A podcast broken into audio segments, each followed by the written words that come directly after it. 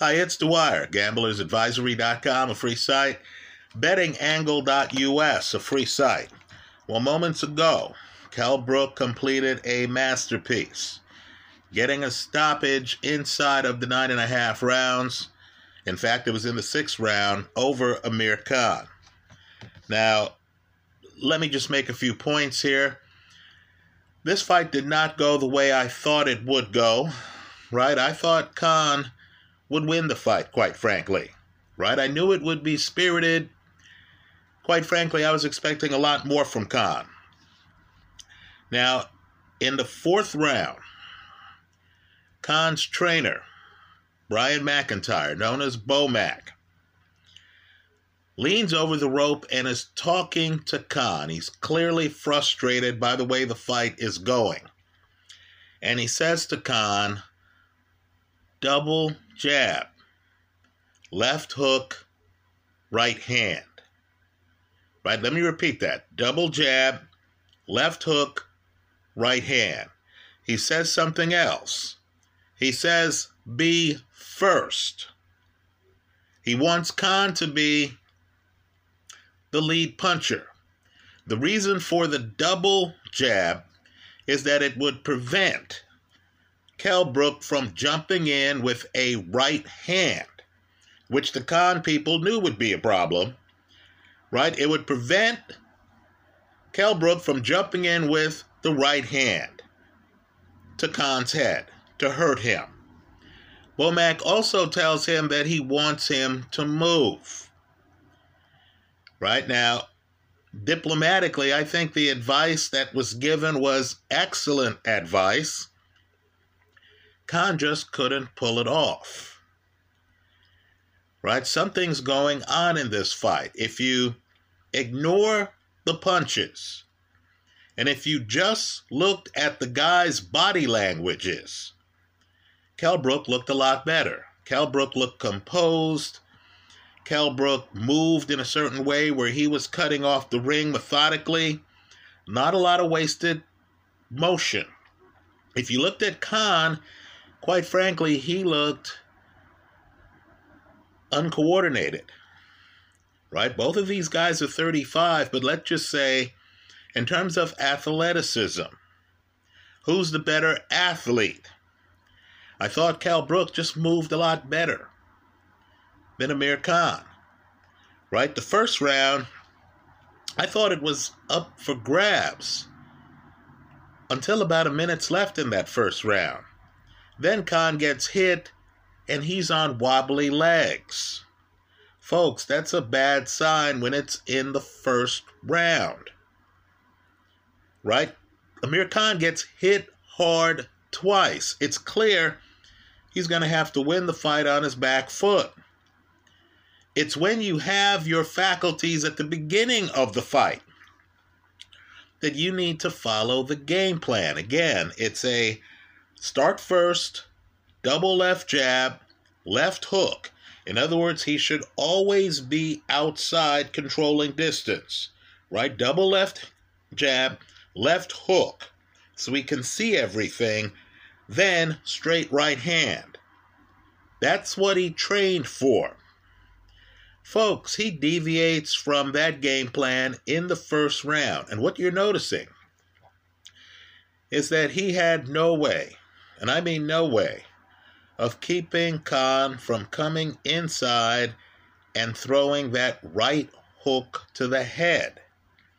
Let me also say, too, in terms of body language, Khan does get rocked maybe a couple times over the six rounds but he always looks in control.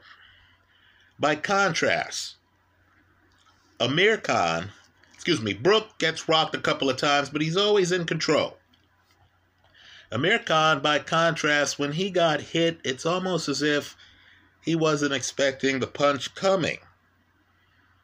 And that's shocking, given the number of times that Kell Brook is landing that right hook. Right? It's just shocking. Khan just didn't have the level of awareness a boxer should have. Let me say, too, And again, I bet on Khan to win the fight. I also took the under nine and a half rounds. So my view might be biased. But I gave Khan the second round. You saw what could have been. Khan clearly has the hand speed advantage. Khan, when he jumps in and throws combinations, could get off three, four punches. Right, Kell Brook? When Khan jumped in, didn't look defensively blessed to me. Kell Brook's trying to move his upper body. But when Khan jumps in, Kell Brook looks open. It looked to me like if Khan didn't focus as much on speed and just was more aware of the left hook, because when he jumps in, Brook looks open for it. I thought Khan could have done more damage. Well, let's just say I gave Khan the second round. But then you get to the third round. And let's just say Kell Brook has a very strong finish to the third round. More importantly, it's clear by then that Kell Brook does not believe that Amir Khan can hurt him. I thought Kell Brook would be a little bit nervous about his eyes. I thought Kell Brook, I thought Khan would be targeting the eyes, right? Khan has a pretty good jab. I thought Khan would be targeting the eyes. I thought Kell Brook would be a little bit nervous about getting hurt. Right? By the end of the third round, it's obvious that that's not the case. Right? Kell Brook is cuffing Amir Khan around. And that's a key point in the fight because I gave Amir Khan the second round and Khan was looking good the first part of the third round. Let me also say, too, that Khan, and I know this is not what Bomac wanted, but Khan started to be effective by being a counterpuncher. Right? Rather than try to be first, right? Land the left jab, keep Brook outside, double it up and then continue with your combination. Khan seemed able to hold his hands high, protect his head. He had to because his punch resistance is that bad. And then when Khan would come in and throw a jab, by the way, that's one of the surprises in the match. Neither guy jabbed as much as I thought.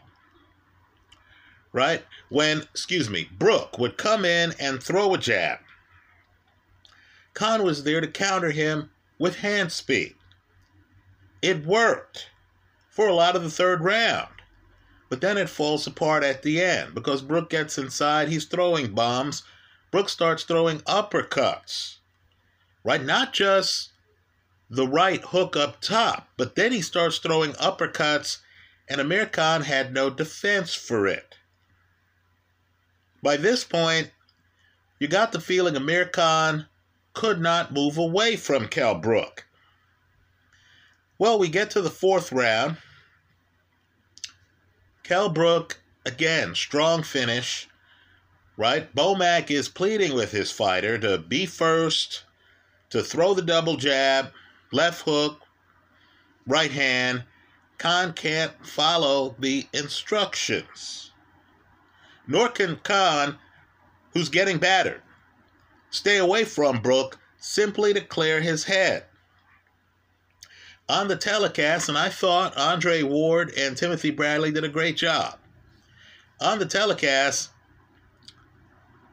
they start talking, and Ward on air openly questions whether, as he puts it, Amir Khan has the boxing IQ to come back in the fight. Right? You could tell during clinches, Khan was trying to milk the clinch. Get as much time during the clinch as possible. He would hold Kell Brook's right hand. As someone who bet on Khan, that wasn't reassuring to me. It seemed to me like he was in trouble and he was trying to clear his head but couldn't get the cobwebs out right? Bradley and Ward openly talked about how Khan had a problem making adjustments in the fight.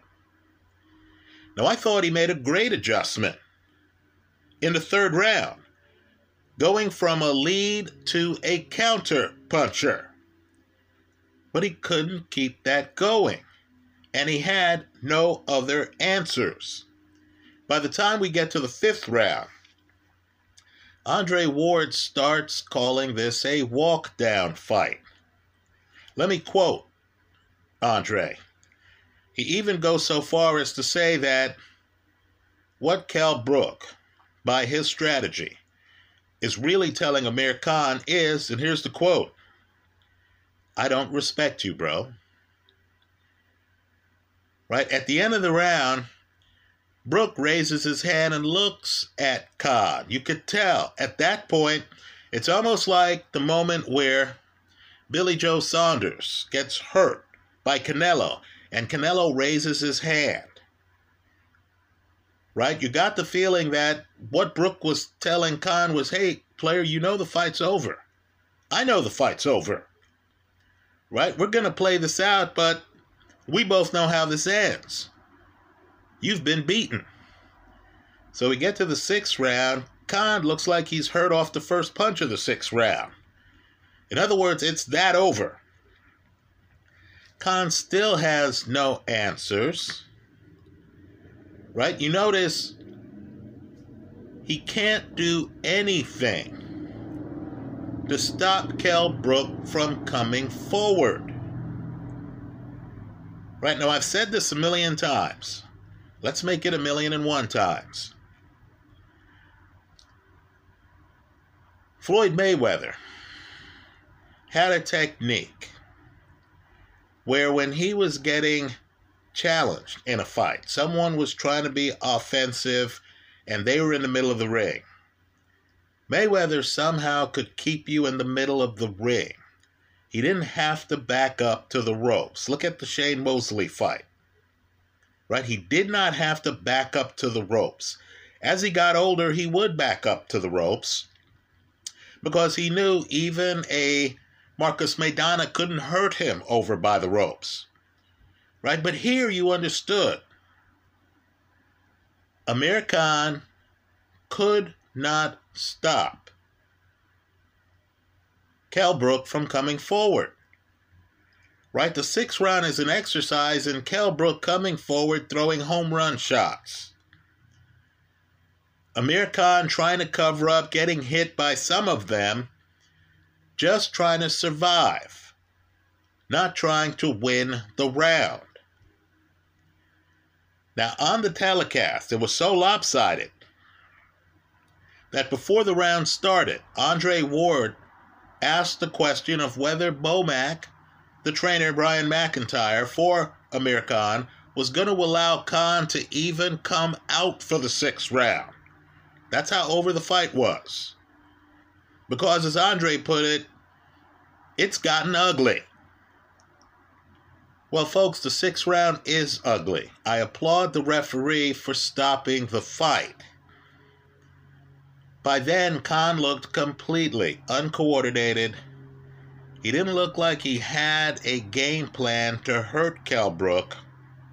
Brook was just coming in, throwing home run shots to get the stoppage. The way the fight ends is Kell Brook has Amir Khan pinned on the ropes and is starting to tee off, and the referee jumps in before that sequence could develop. Right? No complaints from me.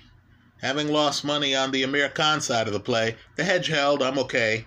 Right? Under nine and a half rounds. Let's just say it was clear by the sixth round that this fight was not going to make it to the midway point of the 10th round. Right? I knew I wasn't in any danger. But I am surprised, astonished, in fact, that you're fighting Kell Brook. You have a very good jab. And you didn't prioritize using the jab. You get thrown out of that game plan early, right? You're not prioritizing using the jab to hit Kell Brook in the eyes, right, folks? Boxing's a contact sport. If you know a guy has an injury going into the fight, isn't that what you target? Don't you force Kell Brook to keep his hands home to protect his eyes? Well, all I could say is once Amir Khan gets hit hard and his legs start wobbling, right for a moment there in the first round, it looked like he was going to go down. Once that happened, Amir Khan lost the ability. Right? Amir Khan loses the ability to focus on Kell Brook's eyes. Right? He gets hit, his legs turn to spaghetti. He's there trying to survive. He even starts making facial expressions, which is a sure sign that a guy's been hurt. And then it becomes about survival, not winning the fight. Right? So I'm sure in the gym, Amir Khan was prioritizing the jab. By the third round of this fight, that had gone out the window. As Mike Tyson used to say, everybody has a plan until they get hit in the mouth. Let's just say Amir Khan, after he loses his ability to stick and move and be first, does have some success as a counter in the third round. That falls apart by the end of the third round. Then the fight became a matter of survival. Let me also say this too, and I understand there's a rematch clause. Let's hope Khan never uses it. Right, folks? The beating was so methodical that let's just say the rematch wouldn't sell out in the first 15 minutes. One wonders whether they even get a sellout for the rematch. Right? This fight looked like two guys at 35 who were in different shapes. Amir Khan couldn't see the punches coming you know that. Even though Kell Brook keeps throwing the same left hook up top, excuse me, right hook up top. It's his right hand that's the lethal weapon in this fight. You knew that Amir Khan couldn't see it because when he would get hit, it was flush. It was too flush. And understand, Kell Brook's not even jabbing his way in. He's walking up there. He might throw one jab, then he's throwing right hooks. Then he's throwing overhand rights. And still, he was catching Amir Khan, and when he caught Amir Khan, Amir's body would turn. When you start seeing that in a fighter, the reflexes are gone. Right? Amir Khan was always a little stiff around the neck, right? He didn't really have his head on a swivel, couldn't really hide his head. Well, now the timing is gone to where he's getting hit flush. The hand speed is still there, but not the timing, not the coordination, right? At different times during this fight. Timothy Bradley would say timing beats speed. That was obvious here. Let me say also, I was looking closely at Kell Brook. Right, I believe this fight was at a catch weight, 149. Kell Brook did not have an ounce of fat on him.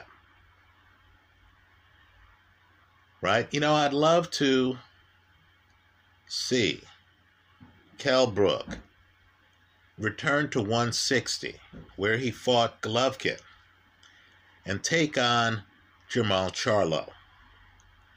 Right? Let's hope Charlo's criminal charges don't stick, that he's actually innocent. If he's guilty, then he gets what he gets. But if Charlo is innocent and is able to beat that brat, I'd love to see him against Kell Brook. Because Kell Brook just walked down a guy with a very good jab, and Charlo has a very good jab right? I wonder what happens, quite frankly, if Charlo isn't able to set up his front foot and has to back away from Kell Brook, who would be the shorter man, right? Would, would have to back up away from Kell Brook, with Kell Brook having this level of composure, this level of efficiency, right? He lands his power shots at a very high connect percentage, and this level of a right hand, right? I thought Kell Brook was done looking at his performance against Terence Crawford, a great fighter. Well, let's just say he's not done. He's viable. And I believe he would give bigger guys all kinds of problems. With his speed, he doesn't have the hand speed of Amir Khan, but he's fast, right? I believe at bigger weights against a guy like Jermall Charlo, he would have the hand speed advantage. Let's just say Kell Brook has more fights in him. It's up to him at 35 whether he wants to walk away. Um, I understand that some fighters will try to take care of grudge matches before they leave the stage. And let's face it, too. He's heard twice now from doctors that he had a broken eye socket after a fight. I could see a guy looking at his family and saying, Hey, I always want to be able to look at my family. Right? I'm walking away. Um, I scratched this itch. Uh, both myself and Amir Khan know I beat him. But if that itch returns for him to win the middleweight title, I'd love to see him give it a go within the next 9 to 12 months. Right, folks? He still has the right hand. He certainly has the timing. He won't have to worry about the hand speed like he did this fight. Masterful performance. I tip my hat. I was wrong. I thought the underdog was going to win the fight. Fortunately, I had a hedge of under nine and a half rounds. Right? Let me say, too, that it's amazing the economy of movement that Kell Brook has. Right? You see him and you see Amir Khan flailing around. You see Amir Khan throwing combinations. It just felt like Amir Khan was throwing more punches. That wasn't the case. Right? The dangerous fighters are the ones who look like they're not overextending themselves as they destroy you. Kell Brook keeps it contained until the fifth and sixth rounds when it was clear all he needed was one more punch. Right? I tip my hat. Excellent fight. Uh, Kell Brook has more fights left in him. That's how I see it. Let me hear from you. Give us your thoughts. I thought the game plan, and Bomac tells you as he talks to his fighter, I believe it's in the fourth round, might have been in the third round, where he says, double jab, left hook, right hand. Be first. Don't stay in front of him. Right? That's what he tells his fighter. He says, just keep doing it. Eventually, it's going to work. Right? His fighter just could not follow those instructions. Right? Let's just say Kell Brook's right hand lined up with Amir Khan's left jab. You got the feeling that Khan was so shaken by Kell Brook's sudden right hand that he gave up on emphasizing his jab. So there was nothing to keep Kell Brook from crashing the pocket. That's how I see it. I look forward to your comments. Thanks for stopping by.